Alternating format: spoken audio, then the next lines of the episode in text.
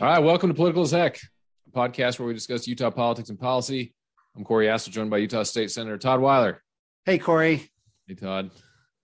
All right, let's dive in. I think we have some really interesting and fun, at least fun to me, political topics this week. So um, let's start with uh, the Deseret News and the Hinckley Institute uh, came out with a couple of interesting polls one that evaluates the Republican primary for U.S. Senate, and the other sheds some light on the general election, and that with the assumption that Mike Lee wins the primary. So let's take these one at a time. First, in uh, the the first poll was a, a poll of likely Republican voters. That's important because the other one is actually registered voters, which we'll talk about in a minute. But uh, so likely Republican voters, and it's not like this was scientific. They just asked, "All right, do you think you're going to vote?" And if that person said yes, then they asked, "Okay, who would you vote for in the primary?"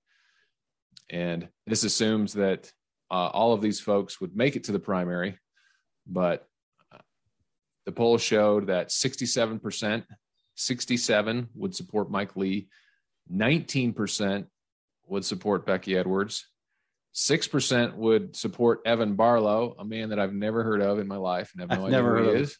I've never heard of him either. I, I don't know how he got 6% because Ally's working really hard for her 4%. So, Yeah, and so Ally Isom got 4%. So, Todd, what do you make of these numbers? well, I think that, um, A, it's not terribly surprising. I, I think the 67% is higher than I would have guessed based on some prior polls, but we are talking about likely Republican primary voters, and the 67% is just a death knell. Let's let's just um, let's say that was 47% instead of 67%, and then a, a challenger would say, "Well, I've got a chance," but they really don't have a chance because even if it was 47%, and you know Becky Edwards got 30% and Ally Isom got 23%, um, or vice versa, then he still wins because you've got Ally and Becky splitting the the the non Mike Lee vote, but the 67%. So let's say that drops off a little bit. Let's say you only get 61%. It's still th- this race is out of touch uh, for a challenger.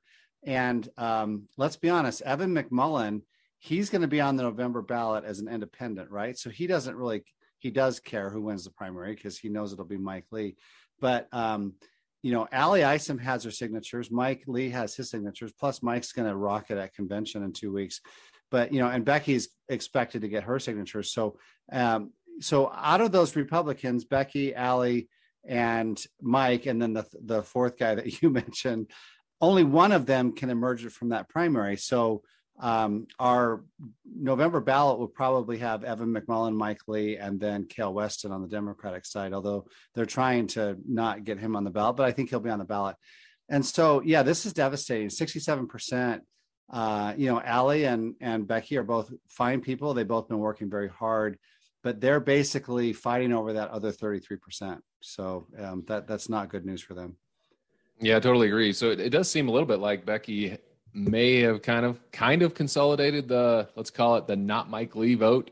And I yeah, would she was at 19, right? Yeah, so 19%. And I, I would guess that really captures the Democrats who've registered to vote Republican. Yeah. And I think we've all seen like Becky has very openly encouraged Democrats to register Republican and vote for her to, to oust Lee.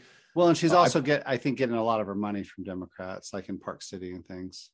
That's a great point. And so to me, that's I don't know. I don't think that's a good look. I think that's uh I, I I'm not uh super keen on that, but I will say this, I can tell she's obviously enjoying herself on the campaign trail. Maybe maybe that's the goal. But I mean McMullin has and we'll, we'll talk about this in a minute when we talk about the other the general election poll, but I mean McMullin has kind of stolen her thunder by he's he's basically running as the logical extension of Becky's campaign. And what I mean by that is like Becky's encouraging Democrats to become Republicans so she they can vote in the primary. Uh, McMullin's just saying like, ah, you don't even have to do that. Just vote for me in the general. You know, Yeah. and and then you can even get prominent Democrats to endorse you, which I think we'll we'll talk about in a minute too. But Well, and there's no viable strategy for Becky to be in the general election. The only way she's in the general is if she beats Mike Lee in the primary, and he's at 67 and she's at 19. So that's yeah, and it's that's a pretty big gap to close. it's it's brutal. And so let me uh, let me say a word about uh, Ally. I think her, her strategy has been to criticize Lee for obstruction. We know this. I think both her and Becky were doing that, but um, and kind of attack him for some of the votes he's taken, like not voting yes on the on the omnibus, on the funding bills and stuff like that. I wonder what would have happened if she had kind of positioned herself as a conservative alternative to Lee, we'll call it, because I personally don't think she is a moderate in the mold of Becky or McMullin. I do think she's moderate in temperament, but I think probably generally conservative. And it'd just be interesting in a in you know I, I think she started off there, Corey. I think last uh, July she was trying to say that she was a conservative alternative to Mike Lee, but I don't think she got any traction. There's just yeah, there's so just no space to the right of Mike Lee in this state. So well, definitely not to the right of him, but yeah. So maybe that's it. And I certainly don't want to put words in her mouth. She, she's running the campaign that, that suits her. But yeah. All right, let's talk about the uh, the other poll. This is for the general election. So the Deseret News Hinckley Institute they asked registered voters. So this in this time we don't know if they're likely to vote or not. Yeah. And it shows that 43% were Mike Lee, 19% Evan McMullin, 11% Kael Weston, the Democrat, and 24% don't know. So that 24%, I I I would suspect that uh, many of them will end up not voting, most likely. I mean, the- so theoretically, there are enough votes to beat Mike Lee. That's theoretically, because if you if if McMullin's able to take, you know, his his 19% and then add the 24% to that, then then ostensibly you would have a close race. But as a practical matter, many of those people are not going to vote, I don't think, and certainly majority of them are Republicans in the first place. So if they do end up voting, they're probably likely to come home. But if you're McMullin, maybe you see, okay, I'm within striking distance.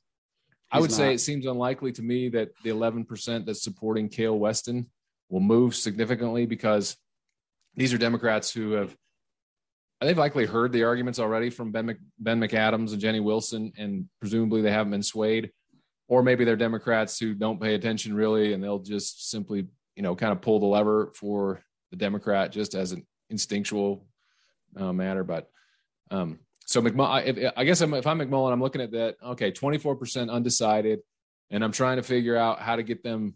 First of all, how to get him to come out to vote, and then secondly, how to come out to vote for him. You know, and so I, I think this is my last thought, but I think it'll be really interesting to see if Becky Edwards endorses McMullin after the primary. If she, you know, get, assuming she gets the signatures, I don't think she has any chance to win a convention, but assuming she gets the signatures because she's close, if she loses to Mike Lee in the primary, does she come out and endorse McMullin? I mean, I personally really hope not. I would find that completely disgraceful. Uh, but I, I wish, and I, I, I encourage some reporter from the Deseret News to follow up on this poll and ask Becky that question. You know, if she loses the primary, will she endorse the Republican nominee? Yeah, I, I, I don't know that she will, but I don't know that she'll. Um, I don't know why anyone at this point would endorse um, Evan McMullin. Certainly, any Republican because he's not done anything Republican in the last five years. But um, and and I and I don't say that flippantly. Um, but he, here's what's interesting: is Becky Becky in the poll of registered likely Republican primary voters is at 19%.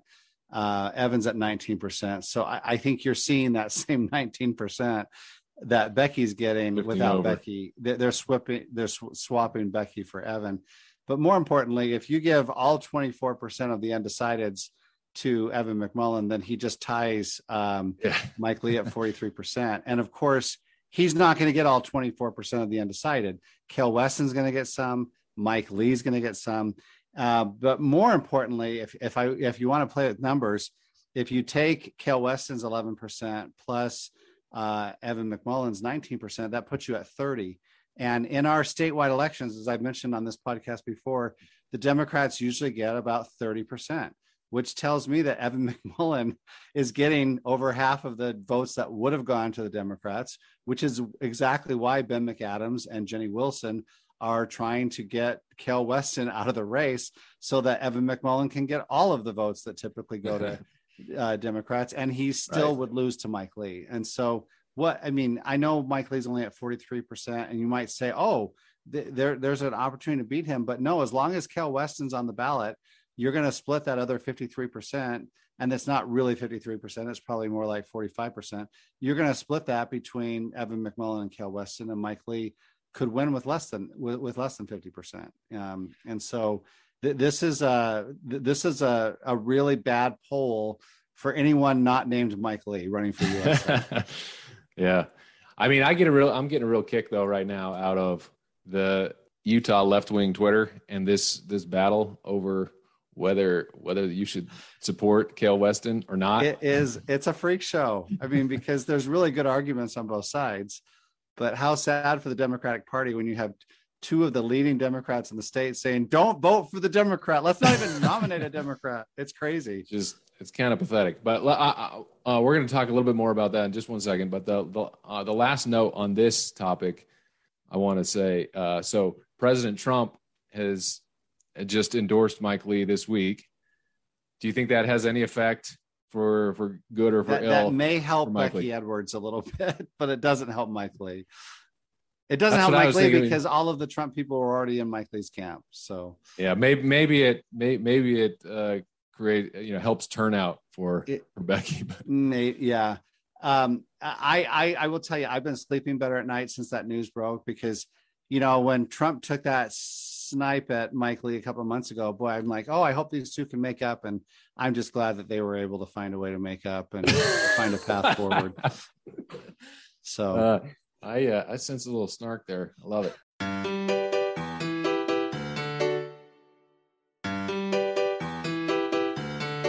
All right, next topic. Um, all right, so the this I just want to a note on the status of signatures. So uh, I'm going to read. This is I'm just going to read it straight, and I think I got this from the Trib. So I think I already covered it. Becky's close. Ally and Mike are there. So yeah. So Be- so uh, Ally Isom has qualified. Mike Lee is qualified. They both have signatures. Becky Edwards is very close. And then in the other races that we didn't mention, Blake Moore he got he also collected signatures. Um, Tina Cannon uh, has two thousand to go, which seems like a lot for. Uh, well, Erin they only Ryder have a week, right? I think they have till Friday, so yeah, she's so probably not. That's a lot probably not going to make it. Jake Hunsaker, who's running against uh, uh, Burgess Owens, he is he got the signatures that he needed, so he's on the ballot. What's super interesting to me, and maybe it shouldn't be, but uh, John Curtis, the third district, he did not collect signatures. I mean, I think he's certainly the favorite to win, but I don't think it's a given that he'll win a convention, uh, particularly in Utah County. So I, I think that is super interesting that he didn't. And I think that, um, you tell me if I'm wrong. I don't think Chris Stewart did either. Although he's probably, I mean, he's he's in a much better place, of course, in the convention. Yeah. Um, than, yeah, and his opponent is collecting signatures, but I think she's like five thousand away, isn't she? Yeah, yeah. She so, so she's so, only collected a total of 1300 so well but okay but she has 1300 verified let me explain to you what that means so if you're running for congress you need 7000 signatures you have to have 7000 signatures to turn them in so Erin Ryder that means she turned in 7000 signatures and 5700 of them were not verified that's what that I means i didn't realize that, that. i mean I, I think she set a new record for the lowest oh that's brutal I don't know if she was collecting them in the wrong congressional district. I'm not sure how you do that. Um, but you, they don't verify any signatures until you turn in the total number that you need. So Tina Cannon, you said she's 2000 away. So she's had 13 weeks, almost 12 and a half weeks to collect, and she's only got 5,000. She has literally five days left to get the other 2000. I don't see how she does that. She was endorsed by Rob Bishop.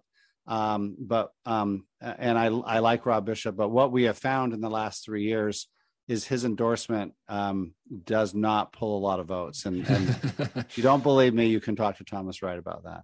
So who's yeah, also so uh, to your point, he also former Congressman Bishop he penned a uh, an op-ed supporting Tina Cannon this yeah. past week in the Deseret yeah. News, which uh, was the first that I had heard of it, and so I wondered if it was interesting. And then I, I shot it to you, and you're like, "Oh, he he endorsed her like in February," ago. and nobody paid attention.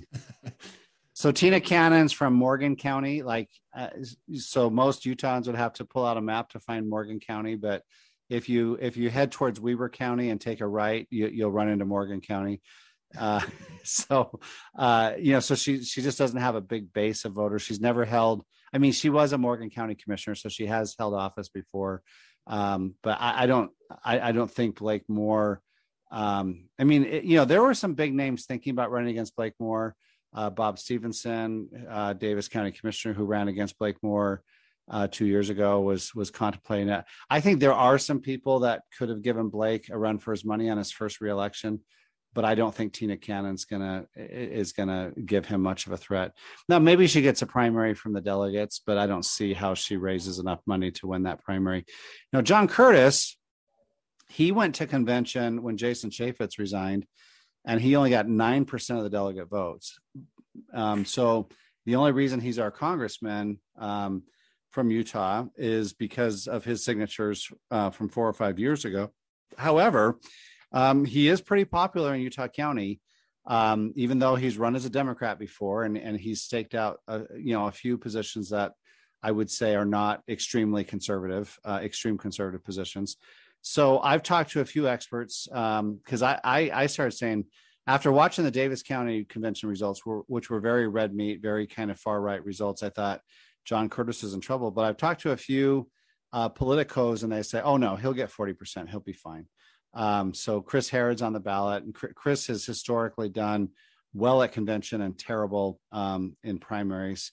And then there's a third guy down there who I've heard is even more conservative than Chris Herrod. So if if I mean one thing to watch for is will will John Curtis get out of convention with no signatures? So the pundits say yes. I say he could be on that bubble because I, I think these delegates yeah. are, are pretty far right. And and I don't know that Curtis checks all of their boxes but John Curtis is a fabulous guy. I really like John Curtis. And I'm okay with his voting record but I'm not you know the the most far right uh, Republican in the state but in, in any uh, event. I, I, think you're right. I mean I, I, am a delegate in Utah County. And so I talk to these folks a lot I, th- I think it's probably right that he's he can get 40 percent so if you but were if he gets 39 and a half percent, he's gone. He's out of Yeah, office. right. I mean, so you're, you're, asking me to bet my own money. I would say, yeah, he probably makes it, but it's pretty risky. That's what's interesting to me. Yeah, it's very risky. And uh, I hear all the time. I mean, all the time. And I, I go to events. Honestly, I've been going to events almost every night over the last like three weeks, and I hear all the time about his the fact that he organized that uh, cl- uh, Republican Climate Caucus. I mean, which was incredibly smart because if the Republican Party wants to be viable in 20 years, that means we have to have the kids who are in college today voting for us and being anti global warming, anti climate change, and I'm going to say it again anti LGBT is not helping the Republican Party for the future. And I'll just leave it at that. I mean, be that uh, as it may, uh, when we're talking about the convention in 2022, yes, uh, those I'm, things I'm don't sure help in helpful. 2022, but 2032, 2042, I think they will help. Uh, so one more note on Utah County, as long as we're talking about it. Um, David Leavitt, uh, the former governor's brother, is he's the current Utah County attorney, and he's running for reelection. And he, I, I think I can say with confidence, he's absolutely loathed by the delegates. And uh, uh, I mean, I'm on I'm on board with booting his his tail out too. I think he's he's he's on a track to to to to, to lose the primary. I think he's collected signatures. Yeah, so he I, collected signatures. That's the thing is there's two challengers. One collected signatures, the other has not. And if, if both of them are on the ballot, then there's a really good chance for the primary. There's a really good chance Leavitt is able to pull it out, so, which would so be a the, real shame. But yeah, there is there was a debate uh, in the Utah County Attorney's Attorney General race with David Leavitt. There was a debate 10 days ago. Were you there, Corey? I wasn't there, but I've heard about it from several people. But he basically said into the microphone, I have my signature, so I don't care what you delegates think. Yes. Yeah. And I mean, that's just.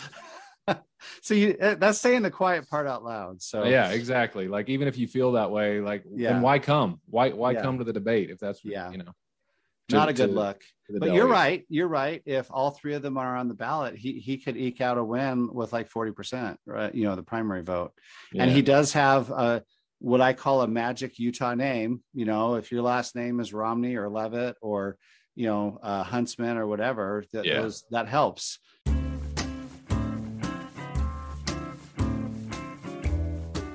We have a couple more topics, but maybe we'll save one for next week. So, because uh, we're running short on time, let's finish with this one. We've talked about it already a little bit. Ben McAdams has had has and uh, and Jenny Wilson have endorsed uh, McMullin. We know that we've talked about that today and and previously. But the interesting thing this week is uh, McAdams is having his position challenged as a delegate. Although I've since read that he's not actually a delegate, so maybe this is a moot issue. But in any case, there is some movement among probably the Kael Weston crowd, and good for them.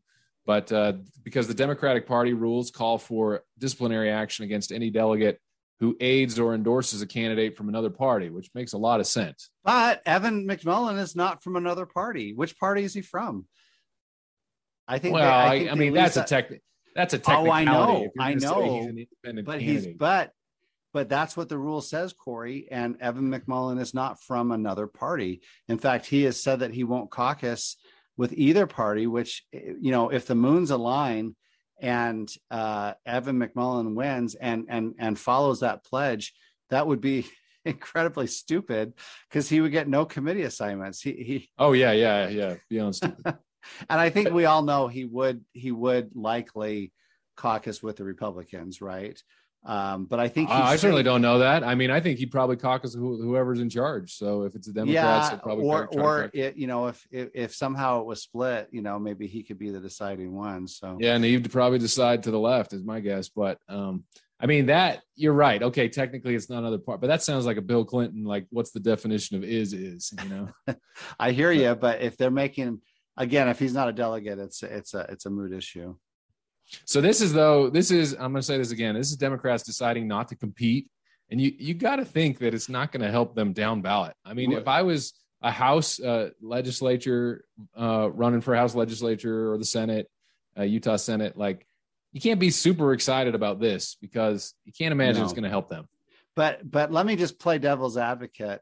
Um, the Democrats hate Mike Lee so much that they're willing to take a wishy-washy former Republican over Kael Weston, Weston, who's a, a, pretty pretty liberal Democrat. So that's how I read the tea leaves.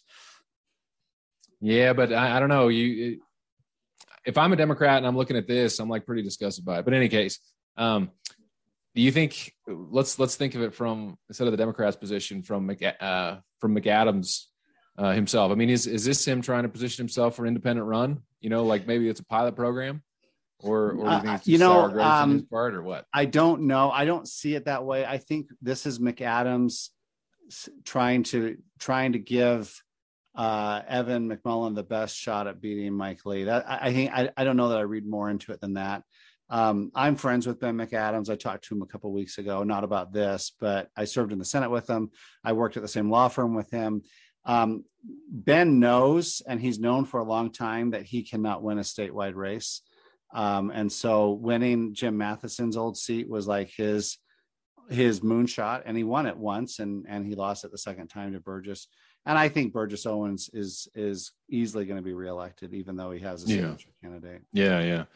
I mean, uh, Ben McAdams might might take the take a look at Pete Buttigieg and follow that model. You know, Buttigieg was mayor of a city that's about the same size.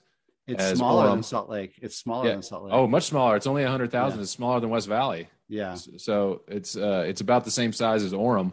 And now he's he's a leading contender to be the Democratic nominee for president in 2024. Yeah.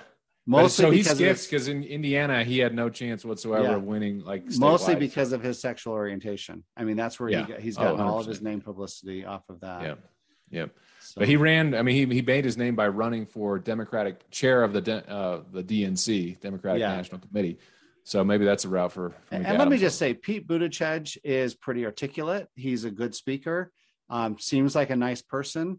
Uh, seems like a good father since he took a two month uh, leave uh, when he adopted children during you know left his job the, the, the supply chain crisis. But in any event, um, you know he as far as human beings go, Pete Buttigieg, I haven't met him. Seems like a pretty nice person. I'll i have met him. I when because uh, I worked for a senator from Indiana, and I actually had, uh, I guess this is my claim to fame. Pete Buttigieg bought me uh, a donut or something at, uh, at which goes into my theory that he's a nice guy. Yeah, he is super nice, and I, I liked him, and he was, I mean, he was he was it was a fun conversation.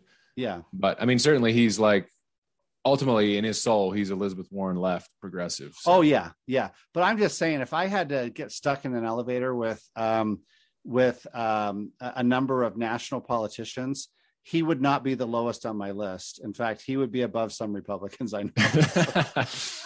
All right, we'll finish on that note. All right. Thanks, Thanks, Corey. Todd. We'll see you next Hey. week. See you next week.